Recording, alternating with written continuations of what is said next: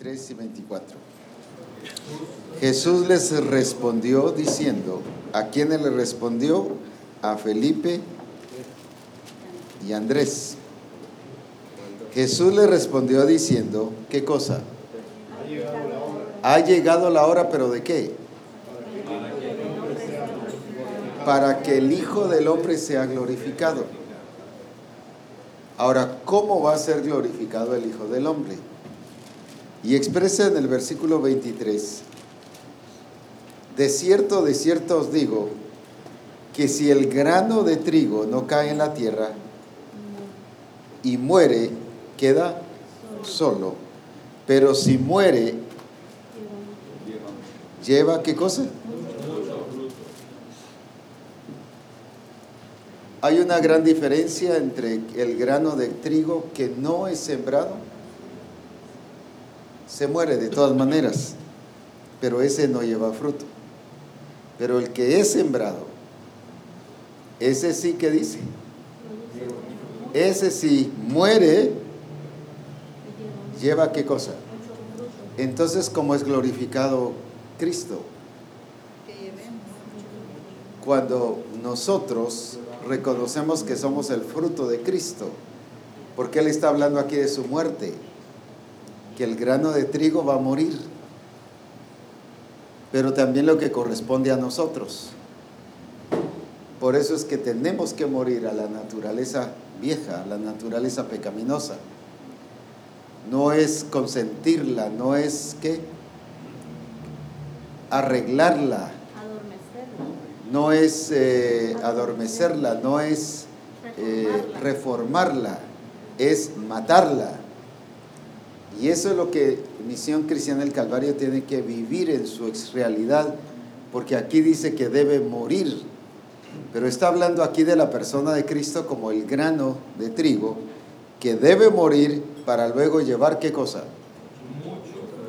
Entonces el resultado de la redención que es mucho fruto.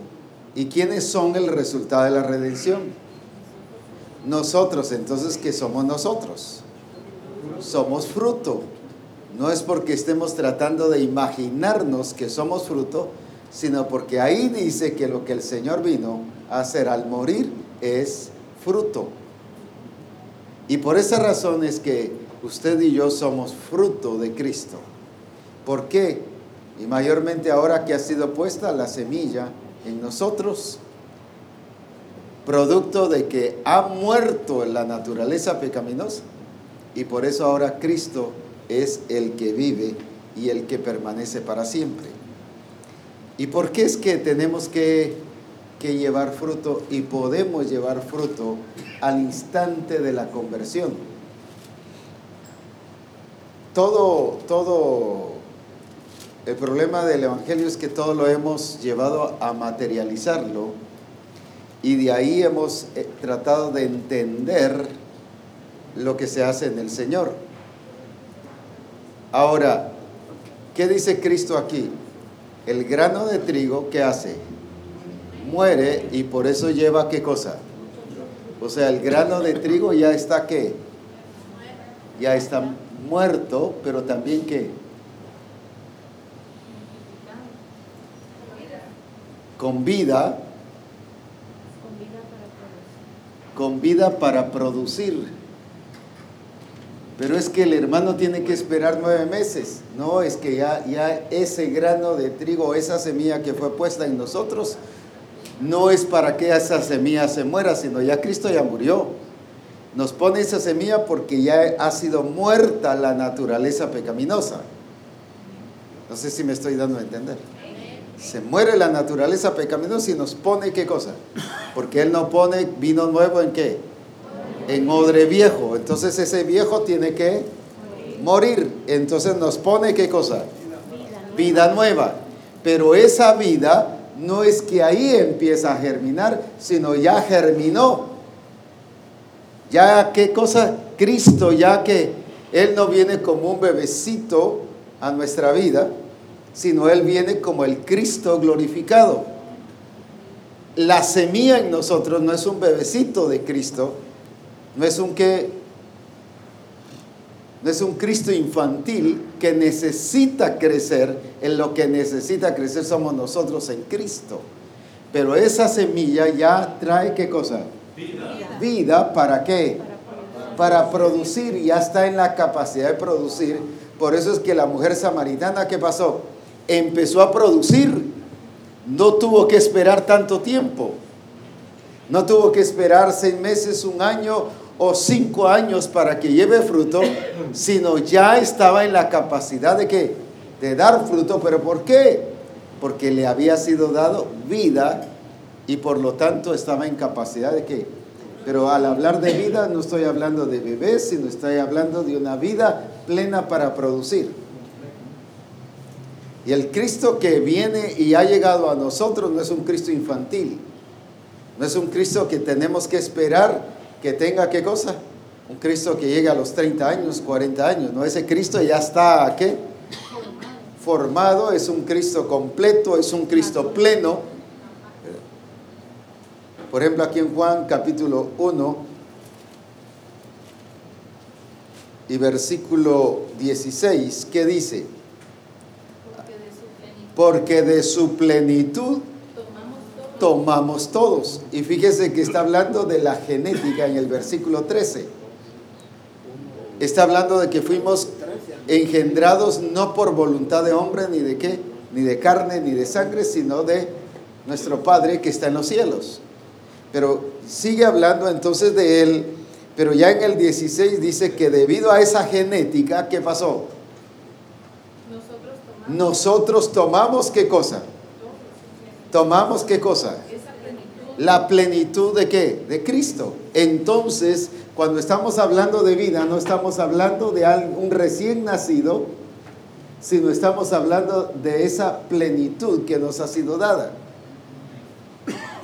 Por eso es que tenemos la capacidad de qué? De producir. La capacidad de producir por naturaleza, porque esta capacidad no es por entrenamiento, esta capacidad es por naturaleza. Esta capacidad no es por... No es por qué.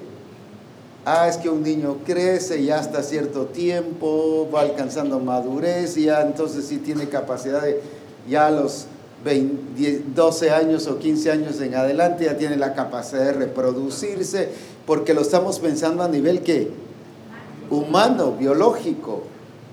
Pero esto no es biológico, este es celestial. Porque la escritura habla, dice que el hombre es celestial y que fuimos puestos en los lugares celestiales. Entonces no podemos comparar lo celestial con lo biológico, con lo humano. Cuando lo comparamos así es donde distorsionamos totalmente el diseño. Y por eso es que vamos a que las personas necesitan un tiempo para poder producir. En cambio, en el Señor que ya desde el momento de su conversión, porque dice que hemos recibido su plenitud, estamos en la capacidad de reproducir. Y por eso ayer mirábamos que manda al Gadareno, ¿qué cosa? Y le dice, ¿qué cosa? Ve a los tuyos, pero ya era en ese momento. Ve a los tuyos y que, y cuéntales cuán grandes cosas el Señor ha hecho. Entonces tenemos que aprender a ver a, Dios desde la realidad de Dios. No ver a Dios sobre una realidad biológica, sino ver a Dios tal como Él es y su palabra tal como Él es. Lo mismo vemos de saqueo, el ejemplo que estuvimos poniendo. Él en ese ratito dijo, y si en algo debo a alguien, lo voy a pagar en cuatro tantos. No solo ahí estaba expresando a Cristo, sino ya estaba dispuesto a arreglar las cosas con los demás y a irles a testificar de Cristo. Por esa razón es que toda persona convertida en ese momento ya está que en capacidad de qué? De producirse. Por eso es que hoy en día todo discípulo, sea pastor, discipulador, ¿qué más? Asistente, grupo pastoral, maestro escuela dominical, eh, grupo de alabanza, todo discípulo tiene la capacidad de producir. Y debe, y debe reproducirse. Entonces, eso, eso nos hace que cuando alguien se ponga como discipulador, es producto de que qué? Que ya está qué? Produciendo. Ya está produciendo. El examen, no sé, no recuerdo cómo se le llama en la universidad después de haber ganado todos los exámenes y de ahí tiene un un privado. Voy a solo a ponerlo como semejante a eso. El examen privado de un discipulador no es ponerle todas las preguntas que dicen los, los libros que hemos estudiado, es saber cuántos ha producido. Pues. Y si no ha producido nada, no puede pasar. No califica. Entonces tenemos que revisar, no ir a hacer una quitadera ahora de, no, usted no está produciendo nada, así que fuera. No, no, es a corregirlos y corregir lo deficiente. Es a ubicarlos y llevarlos a que realmente vivan y se expresen en lo que son en Cristo Jesús porque ya tienen vida. Y un pastor que no se reproduce es porque no tiene vida. Un discipulador que no se reproduce es porque no tiene vida ni entiende que tiene vida en Cristo. Alguien que no quiere irse a expresar y a evangelizar es porque él entiende que no tiene vida. ¿Por qué mirábamos ayer el limón, el árbol de limón y esto, por ejemplo, por qué es que se expresa, por qué es que se manifiesta? Sencillamente por una sola cosa, porque tiene tiene vida. Es natural su expresión, su desarrollo, su crecimiento. ¿Por qué? Porque tiene vida. Nadie una rodilla o el pie tiene la obligación de servir a la rodilla. ¿Por qué le sirve? No por obligación, no por mandato, sino por qué? Sencillamente porque tiene vida. La cabeza guía al cuerpo sencillamente ¿por qué? porque tiene vida. Todas son expresiones de que tenemos vida en Jesucristo. Entonces, por lo tanto, tenemos que producir. Muy bien, vamos a dejar el tiempo entonces ahora para el grupo 1 que nos diga qué realmente encontraron, qué deficiencias y qué, qué soluciones no solo hay en la parábola del sembrador, sino qué soluciones hay en nuestra realidad, pues. Amén. Muy bien.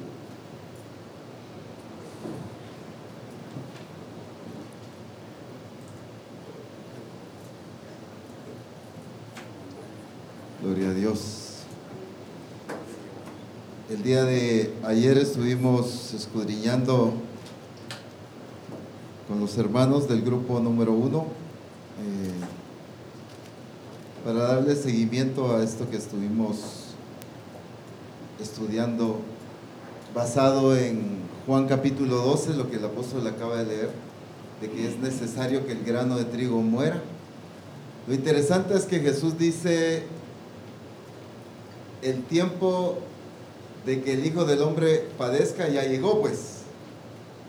Por eso es necesario que el grano de trigo muera estaba hablando de Él. Y entonces, respecto a lo que el Espíritu Santo nos estuvo hablando ayer, de vernos como fruto, veíamos al menos tres aspectos importantes eh, sobre esto. Número uno, la actitud correcta de vernos como fruto. Pero el hecho de entender que somos fruto de Dios, necesitamos entender un principio fundamental que es la razón por la que somos fruto de Dios. Utilizamos una expresión ahí en el grupo, la intención de Dios. ¿Cuál es la intención de haber producido fruto Cristo en mí? O que yo sea fruto de Cristo. ¿Cuál es la intención? Entonces, de, acuerdo a la intención es que nosotros debemos definir esa función. Por ejemplo, platicábamos ayer en el grupo, decíamos en la creación, cuando dice que Dios creó eh, todas las cosas, y por ejemplo hablando de árboles, eh, creó diferentes clases de árboles. Hay árboles que no producen fruto, pero sí sombra, por ejemplo. Entonces, la intención de eso es producir sombra. Si ese árbol, por ejemplo, se quedó sin hojas, entonces no está cumpliendo la función, pues. Pero un árbol de manzano, por ejemplo, ahí su intención no es dar necesariamente sombra, aunque la da, pues, en cierta manera, ¿verdad?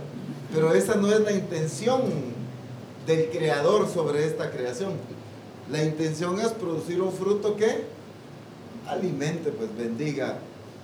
Ahora, ¿cuál es la intención del Señor de que cada uno de nosotros, como eh, ministros o ministerios, seamos fruto de Dios? Porque lo que el Señor nos decía, por un momento dejemos de ver lo que la iglesia tiene que hacer, sino aprendamos a ver lo que nosotros primero nos corresponde ser y hacer. Porque regularmente los mensajes y la revelación la apuntamos o la recibimos pensando en lo que tengo que predicar, pero es lo que yo tengo que ser. El Espíritu Santo me está permitiendo escuchar la revelación no para ver qué es lo que tengo que predicar, sino para ver qué es lo que tengo que ser. Y entonces, ese es el punto ahorita. ¿Qué es lo que nosotros como cuerpo ministerial, pastores, siervas, siervas de Dios, todos debemos ser? ¿Cuál es la intención del Señor? Y principalmente la intención, obviamente de ahí se centra todo, es la expresión de la naturaleza de Cristo. Cuando yo entiendo que por eso Él produjo fruto, porque es fruto de acuerdo a la misma especie, por así decir, de acuerdo a la misma naturaleza. El propósito de ir a recoger una naranja y sembrar esa semilla para que se multiplique no es para que me produzca peras, sino para multiplicar la misma especie, la misma naturaleza, la misma genética. El propósito de Cristo en haber muerto y producir fruto es para que se multiplique la misma naturaleza. Entonces, nosotros como ministerio debemos entender el propósito porque ¿cuál es la intención de que tú y yo seamos fruto? Y la intención es expresar la naturaleza de Cristo en todo sentido. Aquí ya viene carácter, aquí ya tiene que ver eh, la demostración del poder de Dios, aquí ya tiene que ver todo. Revelar a Cristo. La intención eh, principal de Cristo es que yo eh, exprese su naturaleza. La intención principal de Cristo no es que yo sea un pastor, que son dos cosas diferentes, ¿verdad? O sea, relacionadas, pero el objetivo me refiero. Cuando a veces vemos que la intención de Dios de haberme llamado es que yo sea un pastor, por ejemplo. Cuando la, la esencia del, del, propósito de Dios es que yo lo exprese a Él. Por esa necesidad es que escoge pastores, profetas, evangelistas, pastores, eh, maestros, etc. Para que lo expresemos a Él. Entonces la intención original es que lo exprese. Entonces, si yo no estoy cumpliendo la intención de Dios, entonces, ¿qué está pasando? Se está interrumpiendo el proceso, pero el propósito de Dios. Yo puedo estar funcionando como pastor, por ejemplo, pero si no estoy cumpliendo la intención, entonces va a pasar lo que el Señor dijo de aquel árbol podía estar produciendo hojas, pero no producía fruto. Entonces dijo, córtenlo, ¿para qué inutiliza la tierra? Ah, pero al menos de sombra sirve. Pero no era, por lo menos sirve para algo. Era porque no estaba cumpliendo el propósito, la intención de la naturaleza de ese árbol. Entonces no tenía sentido. seamos francos, si yo como pastor no estoy expresando a Cristo, ni estoy llevando a la congregación a expresar a Cristo, estoy inutilizando la tierra. Porque no estoy cumpliendo el verdadero sentido y propósito por el cual el Señor, voy a decir así, se reprodujo en mí. O produjo fruto, pues. No estoy cumpliendo el verdadero objetivo. Ah, pero al menos estoy edificando a la gente, pues. Al menos la gente está siendo bendecida. Sí, pero no estoy cumpliendo el objetivo correcto. Es que la higuera que Jesús maldijo, sin duda alguna, estaba produciendo sombra. Pero su naturaleza, el sentido, la razón, el objetivo de haber creado la higuera no era que diera sombra. Ese árbol tenía un objetivo y era producir higos. Y media vez no estaba produciendo higos, no tenía sentido. Entonces, el sentido no es que me esté excusando, sino sencillamente lo quiero hacer directo. El sentido tuyo, como ministerio, como sierva de Dios, siervo de Dios, el, objetivo mío, cada uno de nosotros es expresar la naturaleza de Cristo. esa es la razón primordial de que nosotros nos veamos como fruto y entendamos el propósito de fruto. Para eso necesitamos vernos correctamente como hijos y expresar ese propósito. Ahora, para eso surgen algunos estorbos. Eh, ayer el pastor Nelson mencionaba un estorbo muy fuerte y es como el enemigo, por ejemplo, en Adán, antes de que se multiplicaran la imagen, cambió qué? Alteró la genética. Alteró la genética para que entonces ¿Qué importa si tenía 5? ¿Qué importa si tenía 10? ¿Si tenía 20? ¿Si tenía 500 hijos? ¿Qué importa? ¿No se iba a cumplir el propósito? Esa era la intención con Cristo. Que obviamente pues no lo logró ahí. Porque ¿qué? si hubiera alterado, que obviamente no, ¿verdad? Pero si hubiera alterado, que era el objetivo de Satanás, esa genética, ese, ese propósito en Cristo, aunque se hubiera reproducido, aunque hubiera muerto el grano y hubiera dado fruto, de nada servía, porque ya era un fruto sin la misma genética. ¿Qué fue lo que intentó con, o hizo con Abraham? Abraham, Dios le da una promesa y viene él y hace las cosas fuera del propósito. Y entonces ahí sale un Ismael, una nación grande, se multiplicó, prospera, pero todo fuera del orden y del diseño de Dios. Entonces, el, el propósito del enemigo es alterar la genética en mí, en mi vida, como Ronald Castillo, pero también como apóstol, o como pastor, o como profeta, o como evangelista. Alterar la genética, el diseño en mí. Porque si cambia el diseño de Dios en mí, no importa que yo levante una iglesia de 40 mil discípulos, que de todos modos esa iglesia no tiene la genética de Cristo. El objetivo, lo que apunta el enemigo es distorsionar el diseño en mí. Y media vez distorsiona el diseño, yo puedo estar trabajando y miren cuánto trabajo hacemos, miren cómo crece, miren cómo nos reproducimos, miren cuánto alcance, pero todo va a ir con la genética alterada. Entonces el objetivo del enemigo es cambiar. Por eso necesitamos cuidar. Obviamente repercute en el cuidado a nivel de iglesia, pero principalmente, vuelvo nada más a hacerlo solo por objetivo de, de desafío. Si algo debes cuidar tú, es que el diseño en ti no esté alterado. Porque si en ti se altera el diseño, todo el trabajo ministerial y lo que hagamos va a ir fuera de la genética de Cristo. Entonces necesitamos cuidar ese estorbo. Otro de los estorbos es, por ejemplo, que tiene mucho que ver con esto de cómo se altera la genética, es que escucho ¿de qué me alimento? Por eso dice, separados de mí nada podéis hacer. El pámpano para poder producir fruto de acuerdo a la misma naturaleza tiene que estar pegado a la vida. Entonces, si, como se nos hablaba en el Congreso, si el árbol no está enraizado, no está eh, arraigado en Cristo, va a producir un fruto diferente. Entonces, tenemos que cuidar qué estamos escuchando y de qué nos estamos alimentando.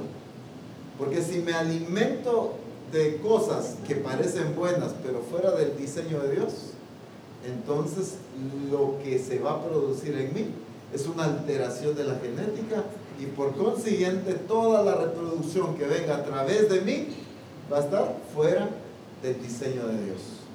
Entonces, cuidado en lo que escuchamos y nos alimentamos. Otro de los aspectos es la dureza de nuestro corazón o tener otro espíritu, por ejemplo. En Marcos capítulo 8, a partir del verso 14, recordamos la experiencia de Jesús con los discípulos cuando eh, Jesús les dice, guardaos de la levadura de los fariseos. Y ellos pensaron que Jesús les estaba hablando del pan. Y dijeron, no tenemos pan, de plano por eso nos está cayendo. Pero Jesús les estaba hablando de otra cosa. Entonces les dice, ¿no entendéis ni comprendéis? ¿Tenéis endurecido vuestro corazón? Porque teniendo ojos, no veis. Y teniendo oídos, no oís. Y no recordáis. Entonces Jesús les hace dos preguntas interesantes. Cuando alimentamos a los cinco mil, cuando alimenté a los cinco mil, ¿cuántas cestas de pan recogieron? Cuando alimentaba a los cuatro mil, ¿cuántas cestas de pan recogieron?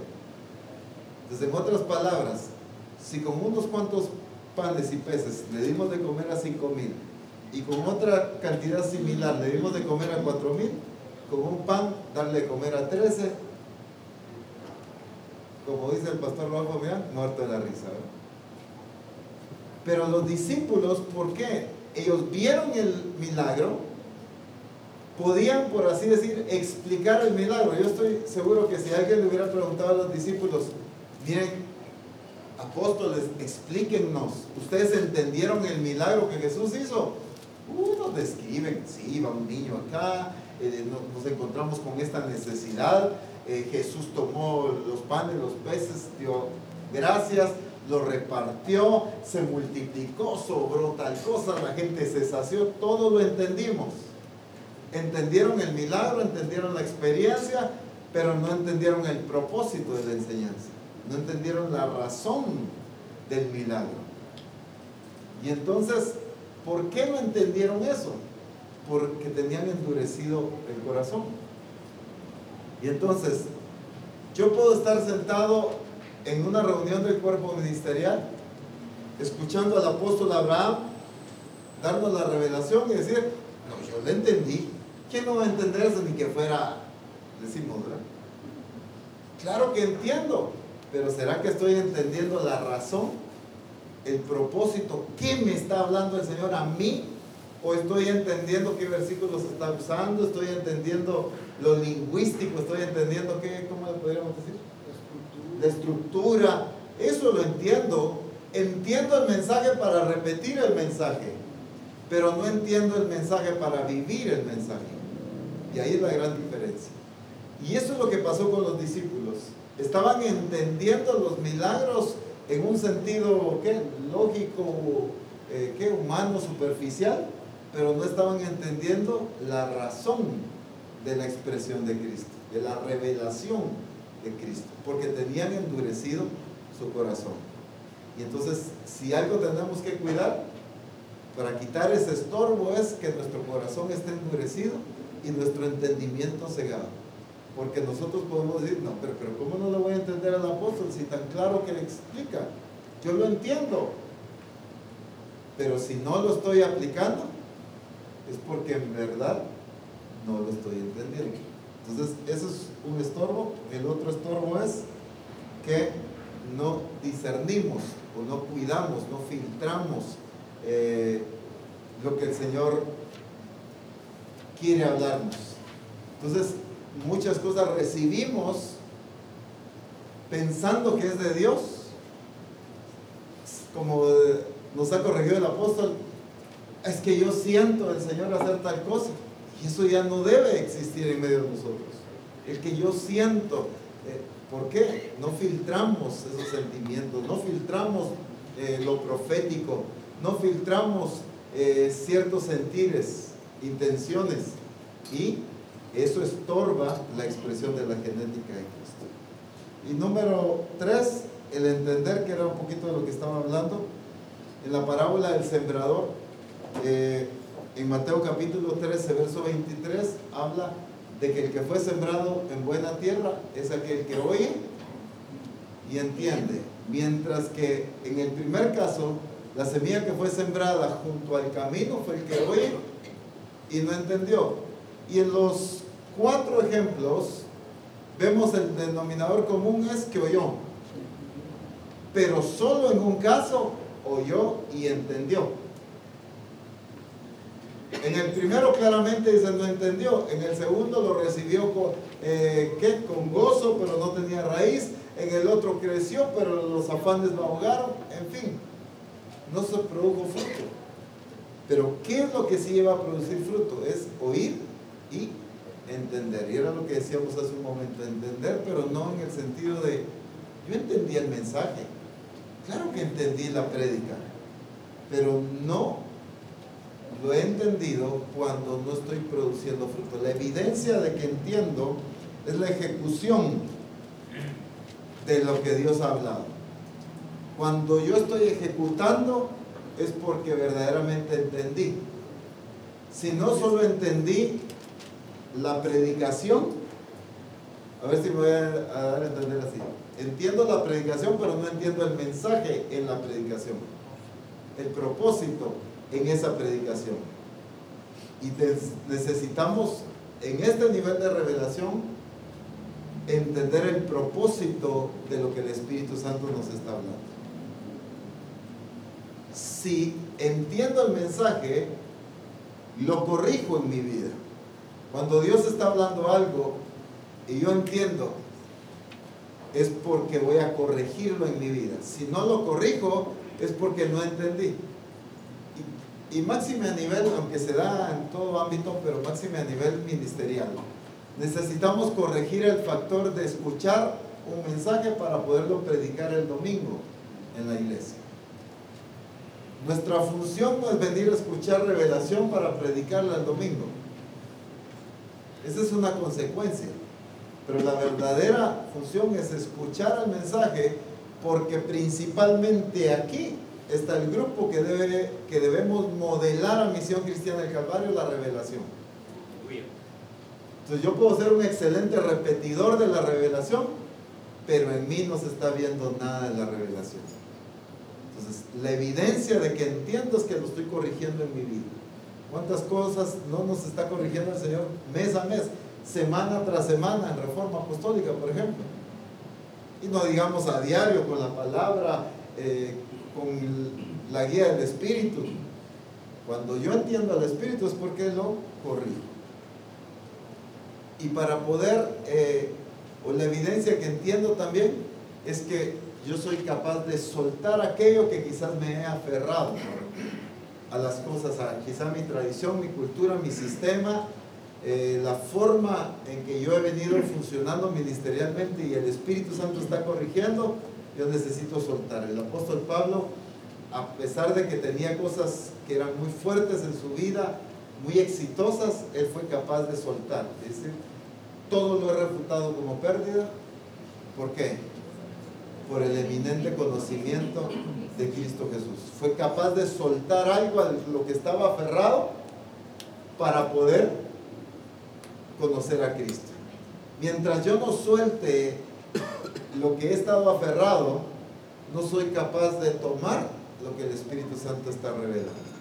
Necesito ser capaz de soltar y renunciar a todo eso para aplicar lo que el Espíritu Santo está corrigiendo en mí. Eso es un poquito de lo que el día de ayer se platicó en el grupo número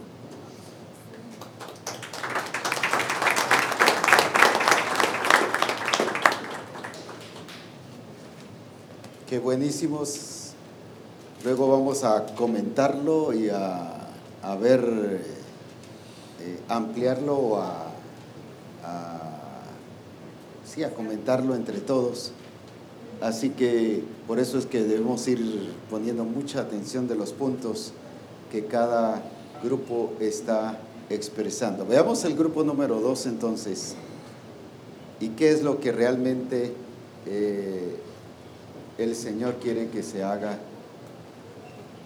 Muy buenos puntos fueron dichos en esta parte, muy claves, muy determinantes, así que escuchemos el grupo número dos. Muy buenos días, mis hermanos. Creo que lo que nos explicaba el apóstol Ronald tiene mucho que ver para el estado de los que ya hemos nacido de nuevo y de los que ahora el Señor ha estado equipando y preparando para que demos fruto. Estuvimos viendo en el grupo número 2 con los siervos de Dios que estuvimos ahí en la mesa y vimos algunos aspectos muy importantes basados en la parábola del sembrador en Mateo capítulo 13. Y el apóstol Ronald tocó un punto relacionado a los, a los que ya estamos, voy a decir así, conocedores de la escritura. Yo quiero tocar un poquito antes de lo que tiene que ver con aquel trabajo que se hace en el trabajo evangelístico, en área evangelística, de la predicación y de aquellas personas que reciben la palabra entendiendo que en la tierra es pues el corazón de las personas que van a recibir la semilla para que dé fruto. Y vimos algunos aspectos que el, el que fue a sembrar no preparó el terreno. Uno porque al tirar la semilla cayó en el camino, en el camino no se siembra nada porque no, no va a haber no va a haber fruto ahí, pues. El otro lo sembró entre las piedras, Creo que antes de sembrar debe quitar las piedras, los estorbos.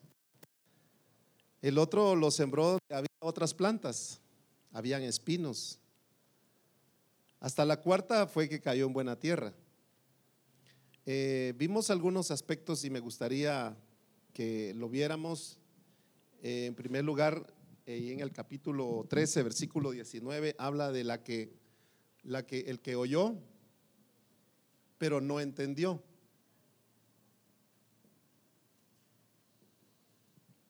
¿A cuántas personas nosotros les hemos hablado del Señor, pero no entiende, no entiende de qué les estamos hablando?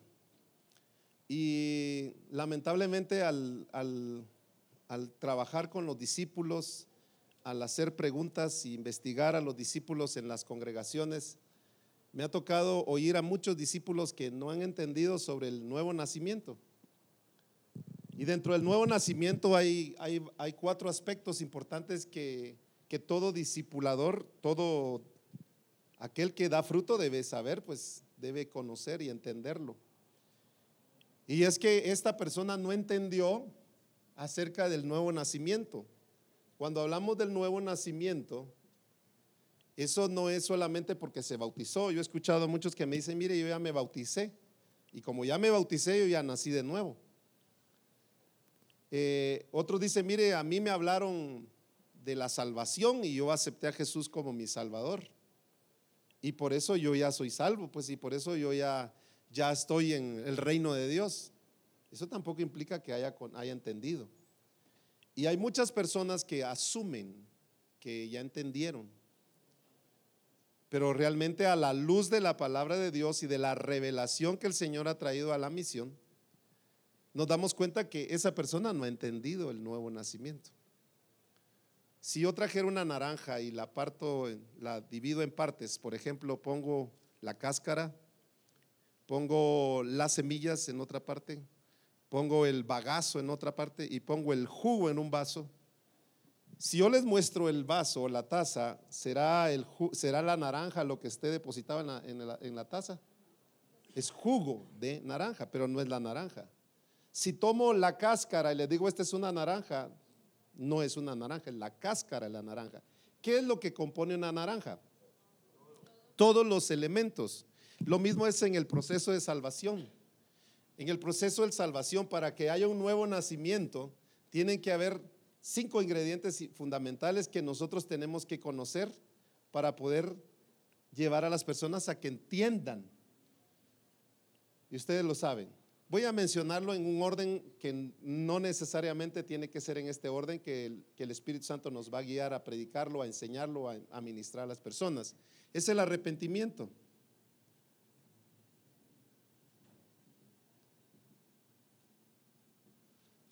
En Marcos 1.15 nos habla que es por una causa, cosa que nosotros a veces pensamos que es parte de, eh, tiene que ver con el pecado, pero aquí lo que nos muestra el, el versículo es que es por causa, no del pecado, sino por causa del reino. Y el arrepentimiento tiene que ver primeramente con porque es una causal que el reino de Dios ya llegó. No, por, no solamente porque hemos pecado, aunque lo incluye, pero la razón del arrepentimiento es porque la persona vivía en otro reino y ahora debe vivir en el reino de Dios. Entonces, ¿de qué se arrepiente? De vivir en otro reino con otro rey. Otro, otro factor, otro elemento importante es el creer pero ¿qué es lo que tiene que creer? El fundamento de la vida en Cristo es creer en la resurrección de Cristo, un Cristo resucitado. Y a veces le preguntamos, ¿usted cree? Si le preguntamos a, un, a una persona de otra religión, me dice que sí cree. Pues si le pregunto a un católico si cree en Jesús, me dice que sí.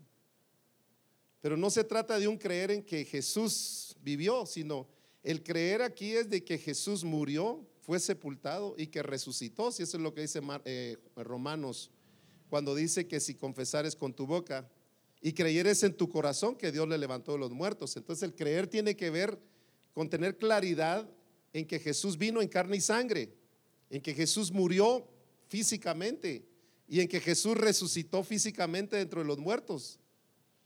El problema es que nosotros hemos tocado así muy por encimita, así como muy agüita con azúcar no hemos, no hemos tenido un fundamento correcto porque no, no nos hemos preparado para, para mostrar correctamente el, el creer en Jesucristo como resucitado. El tercero es la confesión de Jesucristo como Señor, el señorío de Cristo. La escritura dice que Él es dueño de todo, Él es Señor del cielo y de la tierra y todo lo que en ella hay. El problema cuando nosotros no no mostramos correctamente este, o estos aspectos, vamos a encontrar personas como las que fueron sembradas eh, entre los espinos. Dice que los espinos son los afanes de esta vida y el engaño de las riquezas. Veíamos con los siervos del Señor y el, pastor eh, Milian nos explicaba acerca del afán, que estamos afanados en qué vestimos, en qué comemos, en eh, el techo que tenemos y, hay muchas personas que están afanadas en eso. Y ese afán hace que se ahogue la, semilla y se muera. El engaño de las riquezas es por no entender que el Señor es dueño de todo, pues. Y si Él es el Señor de todo, pues entonces ¿por qué voy a vivir yo engañado con eh, el factor de finanzas? Creo que uno de los grandes conflictos, no solamente a nivel de las personas, sino a nivel ya de, ministerios, eh, es el factor dinero. Eh, nos cuesta a veces, decimos, es que no voy a ir al Congreso, no voy a ir a tal actividad porque usted sabe que los recursos ahorita no hay. Pero eso es no entender entonces quién es el dueño de todas las cosas. Pues. Eso significa que el fundamento que pusimos, o mejor dicho, las bases que teníamos que haber puesto desde el comienzo en el trabajo evangelístico no fue puesto correctamente. Los otros dos aspectos, uno es bautismo en agua. Hay muchas personas que no han entendido lo que es el bautismo en agua. Y la escritura se lo, lo, lo menciona en Romanos capítulo 6, cuando le dice a los, romanos, o no sabéis, volviendo al punto de no entender. Ellos sabían que habían eh, sido bautizados, pero no habían entendido cuál era la razón del bautismo. Ahí el apóstol Pablo dice, no sabéis que todos los que hemos sido bautizados en Cristo Jesús hemos sido bautizados en su muerte. Eso significa que la persona tiene que morir. Hablando de la semilla, tiene que morir, pues. Y si ha muerto, entonces, ¿cómo va a vivir en la vieja vida?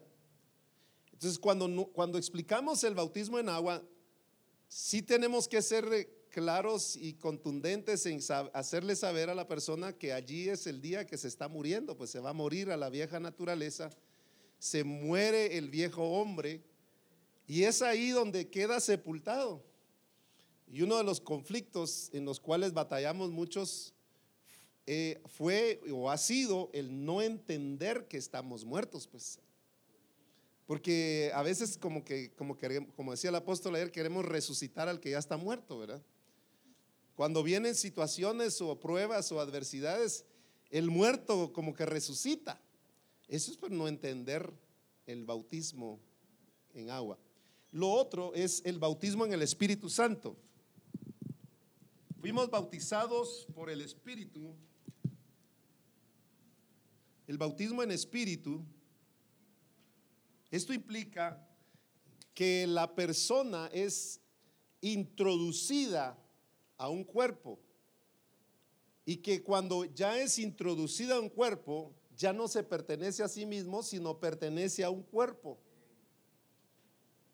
donde él no puede sentirse autosuficiente porque depende de los demás miembros del cuerpo, pero donde, también Él cumple una función que los demás del cuerpo lo necesitan. Y hemos visto muchos hermanos que llegan a la iglesia y se sienten o autosuficientes o sienten que no necesitan de nadie, pues no necesitan de nadie o pueden pensar que ellos son los únicos que van a remediar los asuntos de la iglesia. Pero eso es porque no, nosotros no hemos, explicado correctamente el bautismo en el Espíritu Santo. Esto, es la obra del Espíritu que nos introdujo a un cuerpo. Ese es un bautismo, pues ese, ese bautismo solo lo hace el Espíritu. Esto no es producto de que el pastor o el discipulador o el apóstol lo pueda hacer. Esta es una obra del Espíritu. Pero entender este acto es muy importante. Ahora, volviendo al, pasaje de Marcos, de Mateo capítulo 13, nos dimos cuenta de que muchas personas oyeron el mensaje, pero la evidencia es que, que no lo entendieron es porque ellos no aplican esto en sus vidas o en su diario vivir. Y estoy hablando de que pueden ser ministerios, ministros o pastores o X profeta, apóstol, maestro, evangelista, que no ha entendido. Oyó, pero no entendió. Y les digo, he, he hablado con muchos hermanos que tienen mucho tiempo en el Señor, discípulos, y ellos no, no pueden explicar esto. ¿Por qué no pueden explicar esto con, con bases bíblicas, con un fundamento? Porque no se han preocupado en entenderlo. Eso fue lo que le pasó al que fue sembrado junto a las piedras. Dice que recibió con gozo la palabra. Inmediatamente creció. Nunca llegó a dar fruto, pero creció rápido. Pero el problema era que se secó porque no tenía raíz, no tenía fundamento. Entonces el problema no fue tanto de, esa persona o de, esa persona, sino porque el que fue a sembrar no se preocupó por poner fundamento no quitó lo que estorbaba para que tuviera fundamento. Entonces, eh, vimos aquí algunos aspectos. Primero, el que oyó y no entendió. El segundo, que la recibe, oye con gozo, pero sin fundamento y por no tener fundamento, se seca. El otro es porque fue sembrado, pero fue sembrado junto a otros, a otros arbustos, otra se, mezcló la semilla, ¿verdad? Y creció y se ahogó. Los afanes, no sé con qué intención lo evangelizaron, le, le, prometieron que, que iba a encontrar marido, o le prometieron que iba a encontrar mujer, o le prometieron que iba a encontrar dinero, le prometieron que le iban a quitar todos los problemas o todas las enfermedades. Entonces fue una mezcla ahí. Y cuando creció, la ahogaron, ¿verdad? O sea, no tenían claridad en esto. O sea, para mí no entendieron esto. Pues. Le dieron otra cosa. Ahí sí que le dieron a tole con el dedo, porque no le dieron el fundamento correcto. Sin embargo, el que fue sembrado en buena tierra, eso significa que, que era una tierra sin estorbos, fue puesto correctamente el fundamento, la, lo que debe ser sembrado en el corazón de cada persona. Y eso es lo que va a dar fruto. Yo quiero que, hagamos un análisis de que nosotros hicimos ahí en el, grupo. ¿Cuáles fueron los estorbos? Estos fueron los estorbos. No tener un fundamento, no saber correctamente eh, evangelizar para que el nuevo nacimiento. Esto es el nuevo nacimiento. Esto implica, cinco aspectos importantes implican el nuevo nacimiento. Si yo tomo nada más esto, sin tomar en cuenta esto, no es nuevo nacimiento. Si tengo tres de estos y dejo dos al, al final, no es nuevo nacimiento. El nuevo nacimiento implica todo esto. Porque yo he oído que algunos piensan que porque ya se bautizaron, ya nacieron de nuevo. Eso no es nacer de nuevo. Nacer de nuevo es que tenga completo esto y que nosotros fundamentemos. Eh, en, el trabajo evangelístico que hagamos. Eh, a manera de testimonio, les digo, hemos trabajado con, con, personas y diciéndole al Espíritu Santo que nos guíe y hemos comenzado a explicarles esto punto por punto con bases bíblicas, doctrinales, en el sentido de conocer fundamentado en las escrituras esto y hemos visto que estas personas que hemos tenido la paciencia o el tiempo para poderles explicar cada una de estas cosas son los que dan fruto. Y, aquellos que hemos hecho así al express han sido muy, muy contados cuando, cuando, se, cuando permanecen y dan fruto. Son muy contados. Y los demás hemos visto que son como llamará de, petate, de tusa con gozo y alegre, yo me bautizo y ahí inmediatamente los bautizamos, eh, lo metemos al agua y creemos que ya hay, y a los pocos días ya se van de la iglesia, ya no asisten, dejan de, porque hicimos algo muy sin poner fundamento. Creo que puede ser que el Espíritu Santo nos, nos lleve a hacer a personas así inmediatamente pero sobre todo tenemos que mostrarles algún fundamento correcto. Em, el que fue sembrado en buena tierra llevaba todo listo, llevaba todo preparado. La semilla es esta, una semilla correcta es la que el Señor nos dio. No nos dio una semilla a medias, sin cáscara o sin, sin la, esencia. Yo creo que la semilla es, aquí, aquí va la semilla, es Cristo mismo. para que nosotros podamos poner un fundamento y de fruto. Los frutos, el fruto que se va a dar es, es igual al, al, de Cristo. Una persona que tiene esta claridad en esto es una persona que va a expresar a Cristo, pues va a buscar a Cristo, va a servir a Cristo, va a dar el fruto de Cristo, no va a dar otra cosa porque se fundamentó correctamente. Así que les dejo esto para que yo, yo, yo creo que sí debemos trabajar en esto, no así solamente arrepiéntase, cree, confiese, eso no es así. Yo creo que es, es bien, bien eh, fundamentado en la palabra y el Espíritu Santo obrando en el corazón va a hacer que entonces haya fruto. No hacerlo mecánicamente. Por supuesto.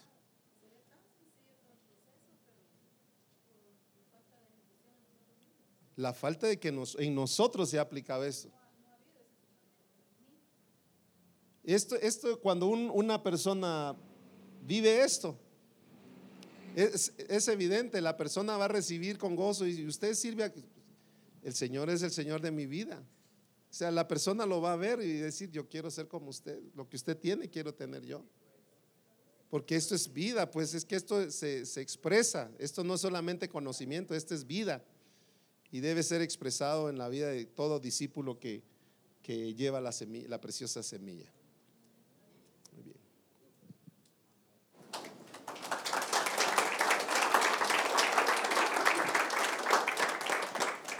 En otras palabras, evangelizar es sembrar.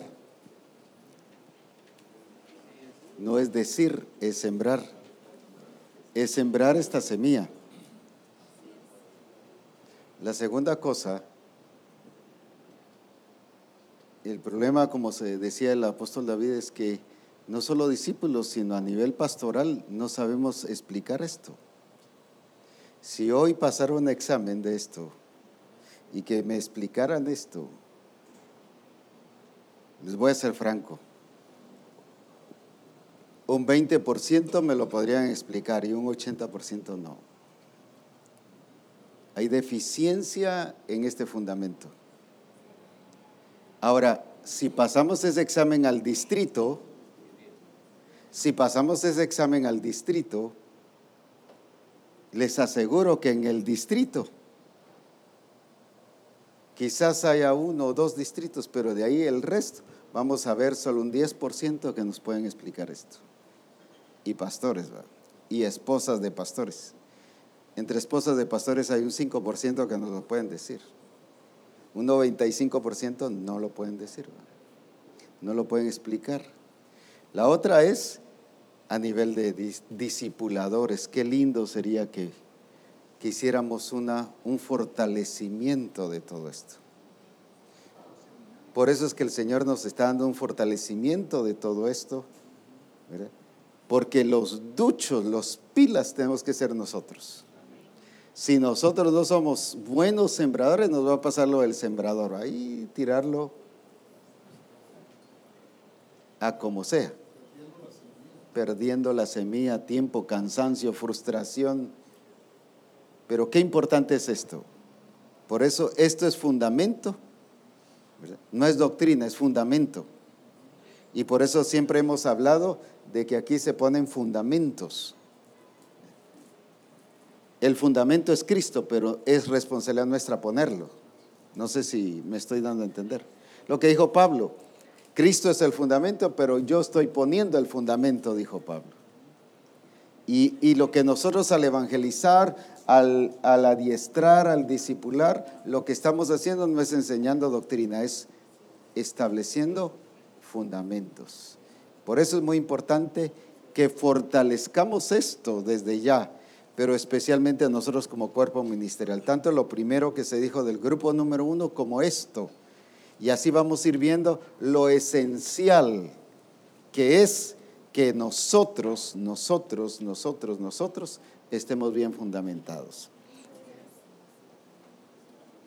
Eso sí, la próxima reunión vamos a hacer una revisión de esto, no solo escrita, sino hablada. Porque escrito es otra cosa, pero hablado es otra cosa. De aquí, y vamos a decir así dedocráticamente, usted, usted, usted, usted, usted, usted me lo va a explicar. Amén. Muy bien, sí.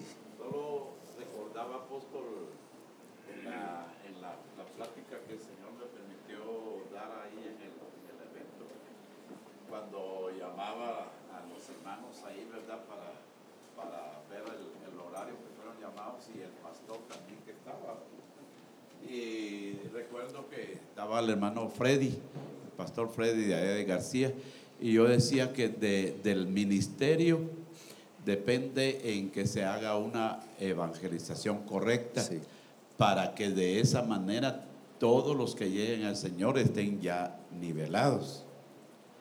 Y eso es. lo que yo estoy entendiendo acá y lo que el apóstol David está diciendo. ¿Qué es lo que no, qué es lo que no hay o, lo que es lo que pasa con la gente que está ahora y que no entiende eso porque no están en el nivel correcto, no los llevaron al, a lo que es correcto que se debería de hacer.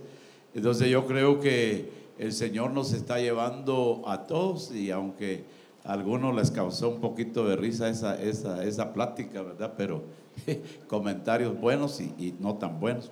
Pero para mí eso es fundamental, apóstol. Es fundamento. Si nosotros comenzamos bien, así es. Ahí está el asunto. Pues si comenzamos mal, todo va a seguir mal. No, lo que usted dijo era correcto. Aunque los demás hayan pensado mal. Si no, el primero que hubiera dicho algo era yo. Pero no, él dijo lo correcto y es esto, pues. Es esto. ¿Por qué? Porque todo tiene que principiar en quién. No en la iglesia, sino quiénes. En el que es fruto. ¿Y quién es fruto? Nosotros somos fruto. Amén. Muy bien, escuchemos el grupo número 3 y así después vamos a ir haciendo estas aplicaciones que son muy importantes.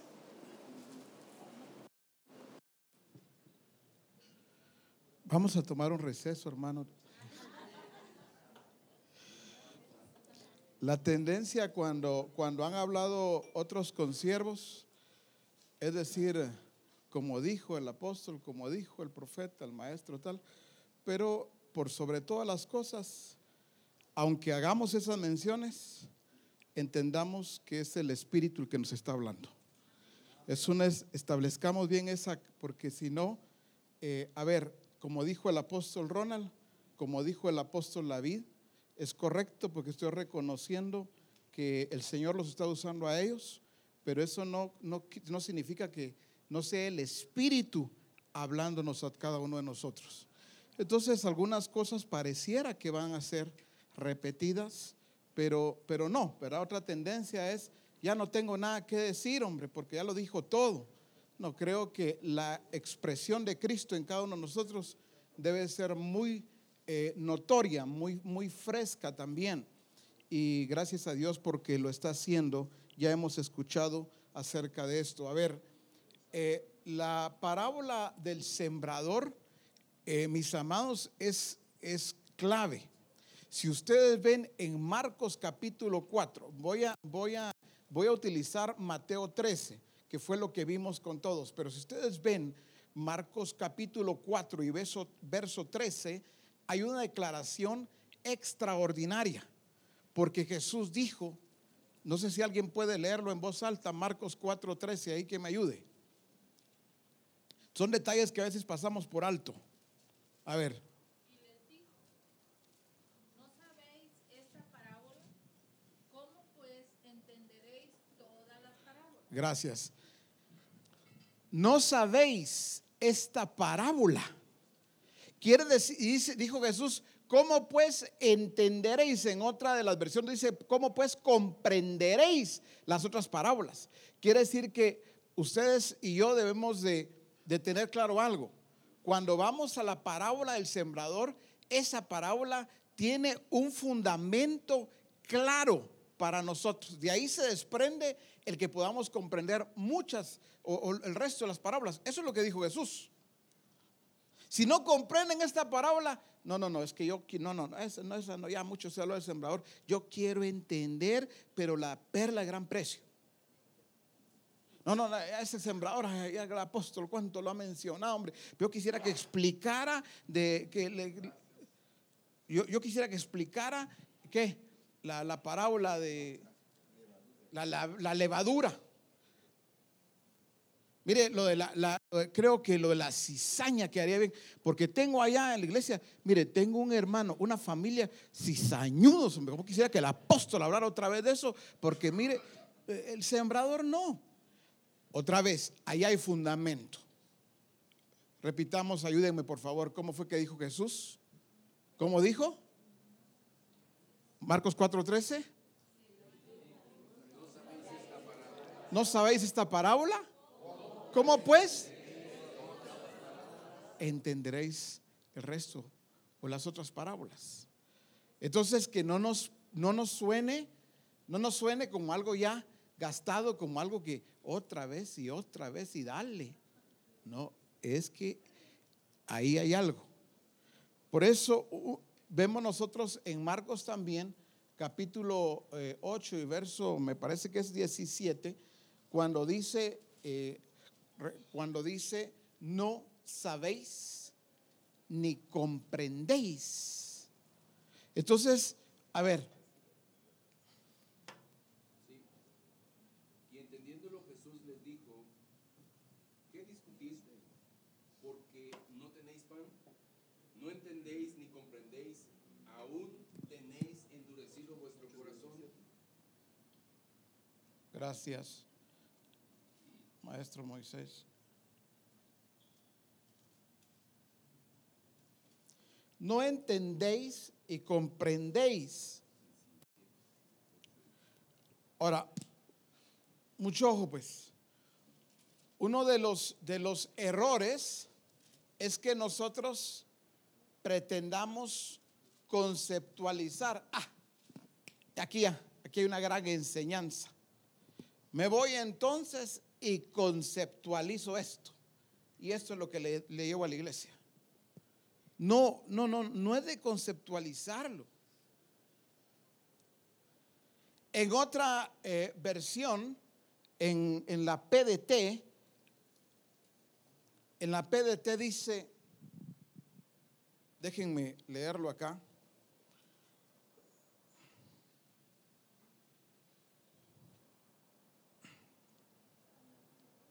¿Lo tienes ahí? ¿Alguien lo tiene? ¿Sí? ¿Cómo dice?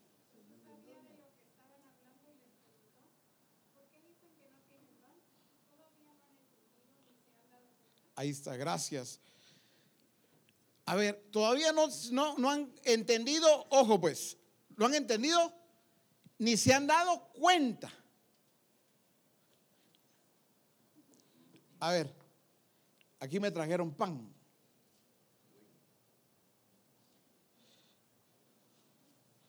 No necesitan explicarme nada. Nos ponen en la mesa, nosotros algo que comer, no necesitan explicarnos nada. ¿Sí? Entonces me trajeron pan.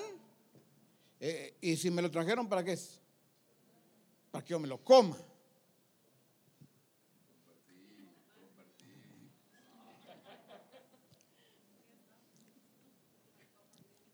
Todos aquí.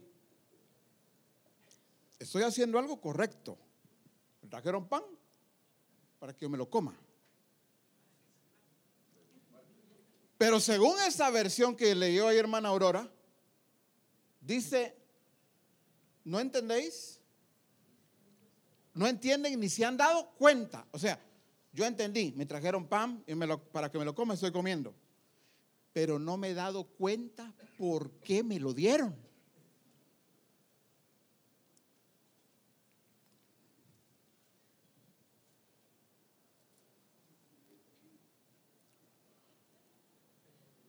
Usted, usted, usted repita, hermano, la oración del Padre nuestro. El pan nuestro de cada día dándolo hoy. Amén, amén, hermano. Eso es Señor. Entonces nos, nos imaginamos en el pirujo, en el, en el sándwich, en el, el pan nuestro de cada día, ¿va? Bueno, eh, sé que en otros países no le llaman así, pero estamos en Guatemala, así hermanos, que perdonen. Usted, usted, a ver, ¿cómo le llaman allá? Dame un nombre. Ah, boli, bolillo. Bolillo. Para nosotros es pirujo, pero para nosotros. Claro, así es, muy bien, como dice el apóstol Ronald, de aquí a Guatemala nosotros establecemos el, el diseño. Muy bien, todos acá. El asunto es el apóstol está hablando en reforma de sabiduría. Amén, gloria a Dios, tremendo. Le entiendo al apóstol, le entiendo al apóstol, escribo, anoto, pero no comprendo por qué me está hablando eso a mí. En otra reforma, él habla de fruto. Y regularmente la secuencia es una, otra reforma, otra reforma, fruto, fruto, fruto. Pero quisiera que el apóstol ya cambie, a ver cuándo va a cambiar, ya, ya, ya no de fruto, ahora hay otra cosa, hombre. Ya se hace los días a la iglesia. Ya saben los hermanos. Entonces, mejor en lo que el apóstol continúa eh, hablando de fruto, mejor eh, yo, yo les voy a hablar de otra cosa. En lo que el apóstol termina, pues, porque él se ha llevado mucho tiempo. Pero es porque no hemos, a ver, no, aunque decimos yo entiendo, Pero si no entendemos, mucho menos vamos a comprender la razón por la que el Espíritu de Dios está hablándome. Porque la tendencia es, aunque ya escuchamos eso, una tendencia es irlo a enseñar a la iglesia, irlo a predicar a la iglesia. Pero otra tendencia es, por ejemplo, pastores de distrito. El apóstol está aquí enseñando, aquí o en reforma, o como fuera en congresos. La otra tendencia es pensar en aquel pastor o en aquellos pastores. Esto está bueno, ¿eh? Esto tiene que oírlo el fulano. Es, esto le cae bien. Con esto le voy a dar duro. Es, no, no entendéis ni comprendéis.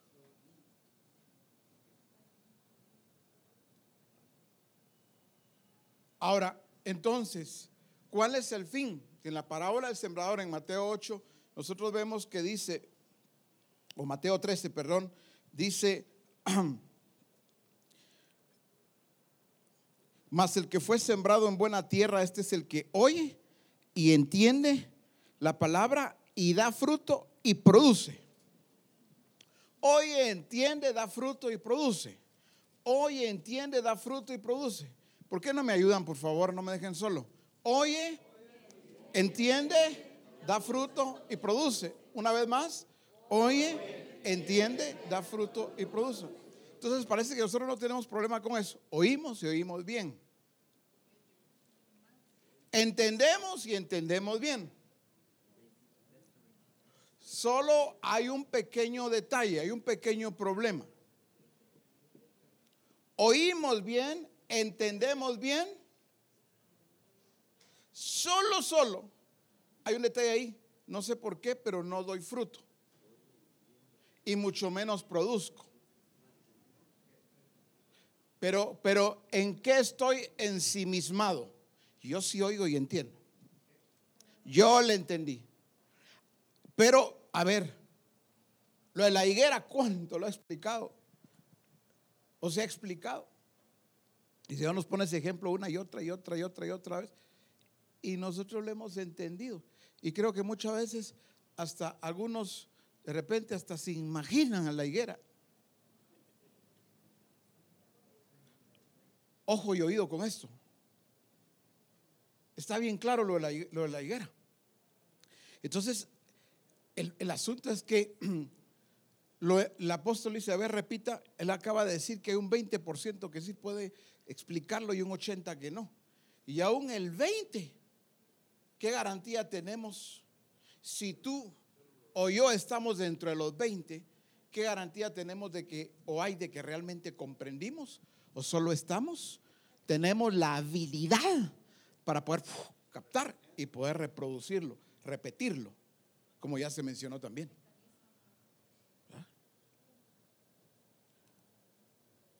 Entonces, ¿dónde está el punto? Claro, es clave que todos nosotros podamos entenderlo para poder transmitirlo. Eso es clave. Ahora, ese no es el, todo. Porque yo puedo llevarlo al distrito, a la iglesia y decir yo estoy al día. Nosotros vamos, mire, al día reforma enseñada, reforma que estamos nosotros pasando allá en la iglesia, transmitiendo, predicando, enseñando, como fuera. Estamos al día. Entonces, cuando va el apóstol, a ver, la pregunta es si el apóstol va, cualquiera, ayúdenme, Escuintla, ayúdenme. ¿Lo entendió? Sí. ¿Lo enseñó? Sí. Entonces, cuando el apóstol va a Escuintla, él tiene que ver fruto y lo que se está produciendo. El único detalle, el único detalle en medio nuestro, el alto porcentaje que sí oímos y entendemos, entre comillas, es que cuando el apóstol va a cada una, primero cuando va a nuestras vidas y luego ese es el proceso correcto. No es vaya a ver a la iglesia, es que me mire a mí. Porque si yo no entiendo eso, hermanos, yo puedo anotar, anotar, anotar y no es malo anotar. Un día alguien decía, anoten, anoten, anoten todo. De todas maneras, ni van a ir a las notas, decía él después. Sí, es cierto. Hay muchos que. Ahora, esos son detalles que es bueno irlos y necesario irlos corrigiendo. Gente que es buena y no se le pasa nada. Y, el apóstol escribió y, el apóstol hizo esto. Y hasta ni eso se les va, lo ponen. El único detalle es que cuando él va a ver a la higuera no hay higos. Es lo único. No hay higos. Cuando él va a ver a la higuera no hay higos. Entonces parece que, es que mire, yo quisiera que me ayudara, es que la iglesia no entiende. Sin embargo, vemos a un, a un Pablo hablándole y corrigiendo a Tito. A un Pablo está bien, bien definido, bien claro. El, el que está al frente del ministerio es la clave. El Señor mismo a través del Espíritu, en Apocalipsis, hablándole al, al, al siervo, ¿verdad? Entonces, a ver, uno de los estorbos, mis amados, si vemos nosotros siempre en la parábola esta del sembrador, eh, eh, o perdón, en Marcos cuando vimos, no sabéis ni comprendéis, él dijo, porque aún está endurecido vuestro corazón. A ver, que el apóstol venga y, te, y nos diga a cualquiera de nosotros, mira, tu corazón está todavía endurecido. Algunos rechazarían eso. No, no, no, apóstol. Ahí sí se equivocó. Otro se sentiría que ofendido. No, el apóstol sí que, ¿cómo a mí me viene a decir después de tantos años? ¿Acaso el apóstol no ha medido la fidelidad que yo tengo para misión cristiana en el Calvario? Tengo para la gloria de Dios 38 años de estar en la misión. ¿Cuántas oportunidades han venido y yo he permanecido? Debiera de valorar la fidelidad que yo tengo. No hay higos, pero que reconozcan que soy higuera, hombre. ¿Ya?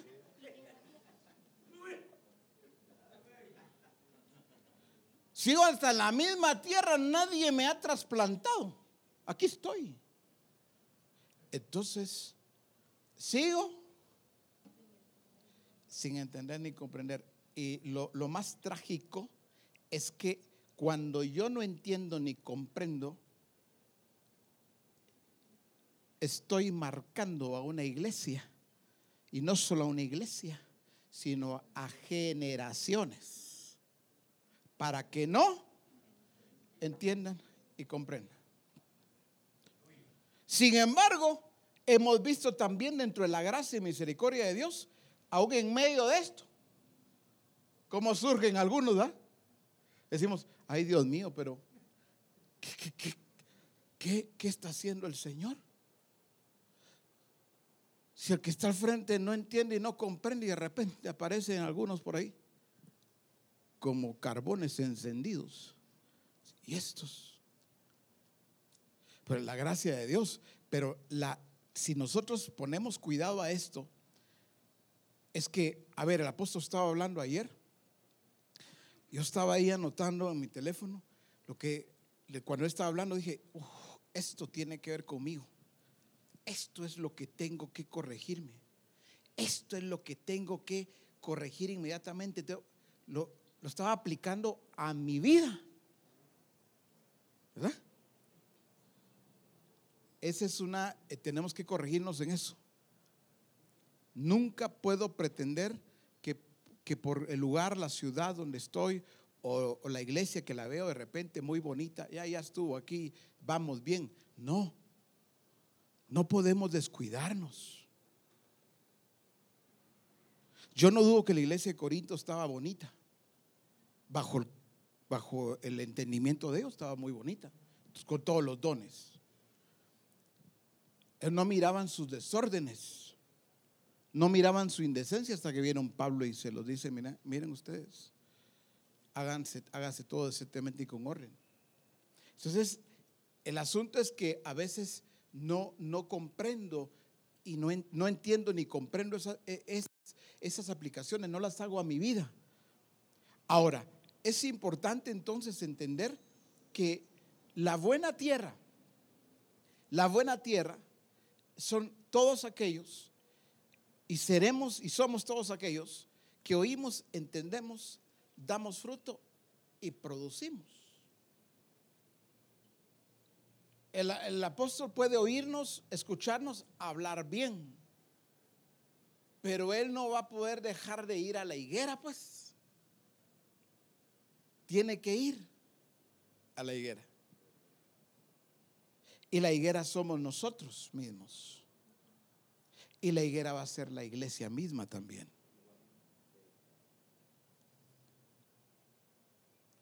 Entonces, el estorbo radica cuando no entendemos y comprendemos es porque Jesús dijo, hay dureza de corazón. Para nosotros, ¿quién es duro de corazón? El que se está resistiendo, el que se está rebelando, aquel que, aquel que cuando el pastor de distrito viene, mire, apóstol, si usted viera, me está acostando con el fulano, el vengano, esos no quieren nada. Viera usted las actitudes, lo que me contestan, lo que están hablando, a mí me da pena de verdad. No, no, no, pongamos cuidado. El corazón endurecido, si el Señor me habla de un corazón endurecido, no necesariamente está diciendo, anda a decirle a aquel. Primero está hablándome a mí. No entender y comprender tiene que ver con un corazón endurecido. Ahora, ¿cómo, cuál es el, si ese es el estorbo, la, no, no es correcto dejar a, alguien, a un eh, ministerio, discípulo, quien fuera, dejarlo así. Ah, Usted tiene un corazón endurecido. No, es cómo sacarlo de ahí. Fácil es decir, no entiende, no comprende. ¿Cómo sacarlo de ahí? En, Ezequiel 43, ustedes recuerdan que hay un, hay un detonante ahí. Sí estaban haciendo una casa. El Señor se tiene que llevar al profeta Ezequiel hasta el lugar donde está su trono para mostrarle el diseño de la casa. Mira, esta es la casa y se queda Ezequiel. ¿va? Y le pone, lo lleva a conocer bien la casa. Esta es la casa, le dice Dios. Ahora ve y diles y muéstrales a la casa de Israel esta casa. Y entonces me llama la atención porque en Ezequiel 43, me parece que ahí por el verso 10 u- o el verso 11, veíamos en el grupo que nos reunimos, cómo es de que el Señor lo que dice es, si, si se avergonzaren, 11, ¿cómo dice maestro? Entonces sí se avergüenzan de sus acciones cuando les digas sobre la imagen del templo y sus planos, sus entradas y salidas y todas las reglas y reglamentos sobre ellos y cuando escribas sobre escribas todo esto ante ellos ellos mantendrán los planos y sus reglamentos y en realidad los seguirán. Si se avergonzaren. No está diciendo, pastor de distrito, vaya y avergüence a otro. No está diciendo eso. Cuando dice si se avergonzaren, como comienza con nosotros, es esto. A ver, ayer se nos enseñó aquí la genética y cómo fue alterada. Aquí la genética y aunque eh, Satanás quiso alterarla, no pudo. Muy bien. Todos nosotros todos, sin excepción, sabemos que estamos aquí. Nadie va a identificarse aquí. Solo un detalle, que estamos multiplicando.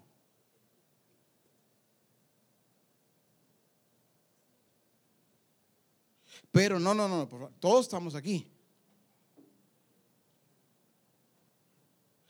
Aunque, aunque aquí multiplique otra naturaleza. No, no, no, pastor, pero yo estoy aquí. Entonces, pongamos un ejemplo muy fácil, dentro de tantas cosas que podríamos hablar. Esto tiene que ver con el propósito de Dios en primer plano. Pero hablemos, hablemos, por ejemplo, de los grupos. Tanto se ha enseñado eso. Y todavía seguimos como, para algunos, como una piedra en el zapato, como no sé qué, uno, saber cuántos estorbos, porque no, eso, eso yo no sé. Sí, ya le entendía al apóstol, pero, pero no, no es así. Entonces, no damos fruto ni nos multiplicamos, pero ya decimos, bueno, pues es que hay algo ahí eh, que no está bien, hay que revisar esa eh, eh, estrategia. Para mí que ahí le falta algo, para mí que debiera, no, o sea, o sea, Dios se tuvo que haber equivocado porque, bueno, Cristo sí, pues, pero yo no. O sea, de repente la genética, ¿verdad? No, es que la genética es exactamente la esencia de Dios está en nosotros. O sea, que si no lo estamos haciendo, no lo estamos haciendo bien, el problema no estuvo en la genética, ni en el Señor, en Dios mismo, sino en nosotros. Entonces, esos estorbos hay que quitarlos. El corazón endurecido, solo a través del arrepentimiento que hace nos habló. Si yo, si se avergonzaren, si yo, a ver, hermanos, por favor, todos estamos edificando. Todos. Pero cuando nos muestran el diseño y lo comparamos, muéstrales esta casa, híjoles, estoy haciendo otra cosa. ¿Qué me produce eso? Si realmente me produce vergüenza en el sentido de avergonzarme y, arrepentirme, dice, y si se arrepintieren, en la versión 60 dice, hazles entender el diseño. Solo si se avergüenzan. A, ver, el apóstol puede estar, o cualquier ministerio puede estar enseñando, enseñando, enseñando, pero ayúdame con el ejemplo. Pero si él sigue sin entender, sin comprender, sin ver el diseño tal y como él es, aquí no va a haber, no se va a sentir avergonzado, no le va a dar ni pena, nada de eso. Al contrario, aleluya. Ya que ahora va a terminar el apóstol. Ya, ya, ya, hombre. Entonces, cuando hay una actitud de arrepentimiento, dice, entonces, hazles entender. Y en la versión 60 dice, describe delante de sus ojos sus entradas, sus salidas, sus configuraciones, sus descripciones, todo, sus reglas. Quiere decir que ustedes y yo tenemos que ser altamente capaces de poder describir a Cristo, no solo con nuestras palabras, así es Cristo. Eh, eh, Jesús describió a Cristo, nunca, eh, Cristo, perdón, describió al Padre, o Jesús describió al Padre, nunca diciendo, a ver, pues va, siéntese, les voy a explicar cómo es el cabello, los ojos, la estatura. El Padre, Cristo lo describió todo el tiempo, dijo, si me han visto a mí, así exactamente, así es el Padre. El diseño, tenemos que describirlo nosotros fácilmente. ¿Por qué? Porque lo hemos comprendido. Porque Cristo en nosotros, la esperanza de gloria, no es solamente es un eslogan, no es una repetición, sí está en mí. Y sí lo estoy expresando. El asunto es que cuando vemos una acción mala, una acción, decimos no. De una vez tachamos, ahí no está Cristo. No, Cristo sí se está expresando, pero es necesario que llevemos nosotros a corregir aquel en aquello que debe corregirse. Y termino con esto. Si hay arrepentimiento, es que reconozco que estoy haciendo las cosas mal. Aunque esté haciendo una parte buena, pero otra parte estoy haciendo mala, debo arrepentirme delante de Dios. Y dos, como dice Hebreos 5:11, dice, os habéis hecho tardos para oír. Entonces llama poderosamente la atención eso que vimos ahí con los, los consiervos ayer en el grupo, porque cuando dice, os habéis hecho tardos, es que no eran tardos, es que eran prontos, pero os habéis hecho, habla de un proceso. se fueron volviendo, en el camino se fueron haciendo o volviendo tardos. Pero en su entendimiento, ellos seguían siendo, según ellos, prestos. Ah, no, yo sí, yo se la agarro al apóstol, ¿cómo es así? Pero dice, os habéis hecho tardos. El asunto es que cuando alguien se hace tardo, por ende, si se hace tardo para oír, va a ser tardo para aplicar. Ese ministerio, esa familia no solo va a ser tarda, sino la iglesia va a ser tarda, el distrito va a ser tardo, las generaciones venideras las está haciendo tardas para oír. Y si alguien me lee esa- eso en la PDT, por favor, Hebreos 5.11, en la PDT, ¿cómo dice si alguien me ayuda? En la PDT, por favor. Tengo un mensaje, tengo un mensaje para ustedes en cuanto a este tema. Eh, PDT. Ajá, 511. Advertencia de no separarse. Tengo un mensaje extenso para ustedes en cuanto a este tema y les resultará muy complicado de entender porque ustedes se han vuelto bastante flojos. No lo estoy diciendo yo, pues. Por eso no bien ahí, PDT. La versión PDT, dice así, ¿va? Tú, tú lo estabas leyendo correcto, pues, pero ¿sí dice así? Sí, así dice. Tengo un mensaje extenso para ustedes en cuanto a este tema y les resultará muy complicado de entender porque ustedes se han vuelto bastante flojos.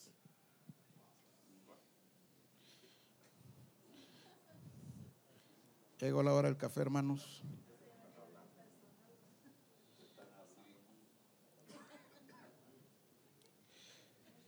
O sea, el asunto todos aquí, pues. Todos aquí.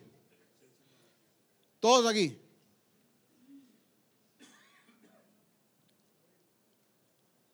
Parece que eso no está en la escritura, ¿va? Pero sí. Ahora, fíjese bien. Yo puedo ir está el que, eh, usando esa expresión de ahí de la PDT, está el que es flojo, como dicen por refaul. Pero está el que se va haciendo, volviendo flojo. Entonces, un ministerio que se va volviendo flojo, a ver, por favor, ¿cómo va el asunto? Esa, esa, no, esa, esa no es esta genética. Jesús nunca lo fue. Pero, a ver, llevémoslo. Si, si yo soy flojo, ¿qué va a pasar? Una iglesia, un distrito. ¿Con quién comenzó? Conmigo. El error sería ver a un pastor del distrito y decir, ojalá que se conecte, que vea, que escuche eso el fulano. No, conmigo primero. Conmigo. Hebreo 5.11 PDT. A ver, os habéis vuelto, vuelto flojos. Entonces yo me tomo mi tiempo. Miren ustedes que esto no es carrera de caballos. Esto hay que, yo, hay que digerirlo. Pues si nunca va a las notas. Si en el momento no fue capaz de comerlo. Entonces, no, no, espérese, espérese. No, no, a mí yo creo que uno debe tomarse su tiempo.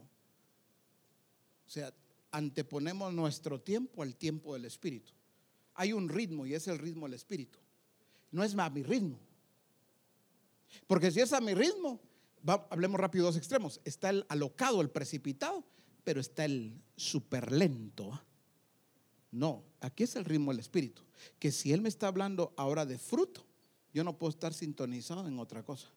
No, esto es lo que el Espíritu está diciéndome hoy a mí y es lo que le está diciendo a la iglesia. aceptarlos para oír, yo tengo que arrepentirme y decir, sí, eso me está pasando. Me he vuelto muy flojo y no puedo aceptar ni, nada. Que es producto de la edad, que fíjese que no, no, no, no, no. No, no. Se ha dicho y se ha declarado también que los, los, la gente de la tercera edad y aún los ancianos en misión cristiana del Calvario debe ser, es y será gente muy lúcida, con la frescura del Espíritu. Eso se ha dicho, se ha declarado otra vez, no es un eslogan, es la verdad. Si alguien te ha hecho creer eso, eso tiene que ver con la serpiente que está distorsionando tus sentidos, que te, que te está volviendo, eh, yo decía hace poco compartiendo, ustedes han visto a los, los viejitos, hay viejitos que ustedes están sentados y, y dice, grítele porque no oye. Eh, A veces sí es cierto, pero hay viejitos que son bien inteligentes. Están hablando de Dios y lo están oyendo todo y se hacen los que no están oyendo nada, los que no están entendiendo. Y son más listos en ese sentido, pues. Pero hermano, quiere decir, cuando alguien te dice, no, es que usted está grande, usted ya no puede, usted mire, mire, ya no tiene fuerzas, o sea, no, no tomes eso para ti. No digas, sí, es cierto. ¿Y ¿Qué es como aquel viejito? Sí, le estoy entendiendo. No, no es del todo así, pero así le voy a de- de- dejar que, que ella o ellos piensen. No. En Misión Cristiana del Calvario no debe haber, ningún ministerio flojo. Todos debemos estar todo fruto se reproduce, se reproduce muy bien, hermana Aurora. Tenemos todos la genética de Cristo. Bendiciones para todos mis amados. Apóstol.